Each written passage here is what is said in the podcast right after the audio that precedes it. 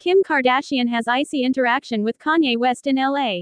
Kim Kardashian and Kanye West showed up for their son Saint's basketball game Friday night, and the former couple came together and did their best to hide the multitude of issues between them. Kanye arrived separately from Kim and their daughter, Chicago, at the sporting event in LA Friday night. While rooting on Saint during the matchup, Kim and Kanye had an interaction, which was photographed by paparazzi.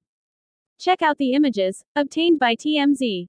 Kim is standing beside Kanye with Chicago between them, talking to the rapper about something. What they discussed is anyone's guess.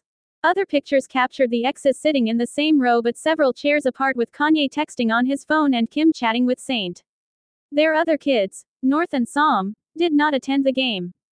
As we reported, Kim and Kanye finalized their divorce in 2022 after seven years of marriage and have been co parenting ever since.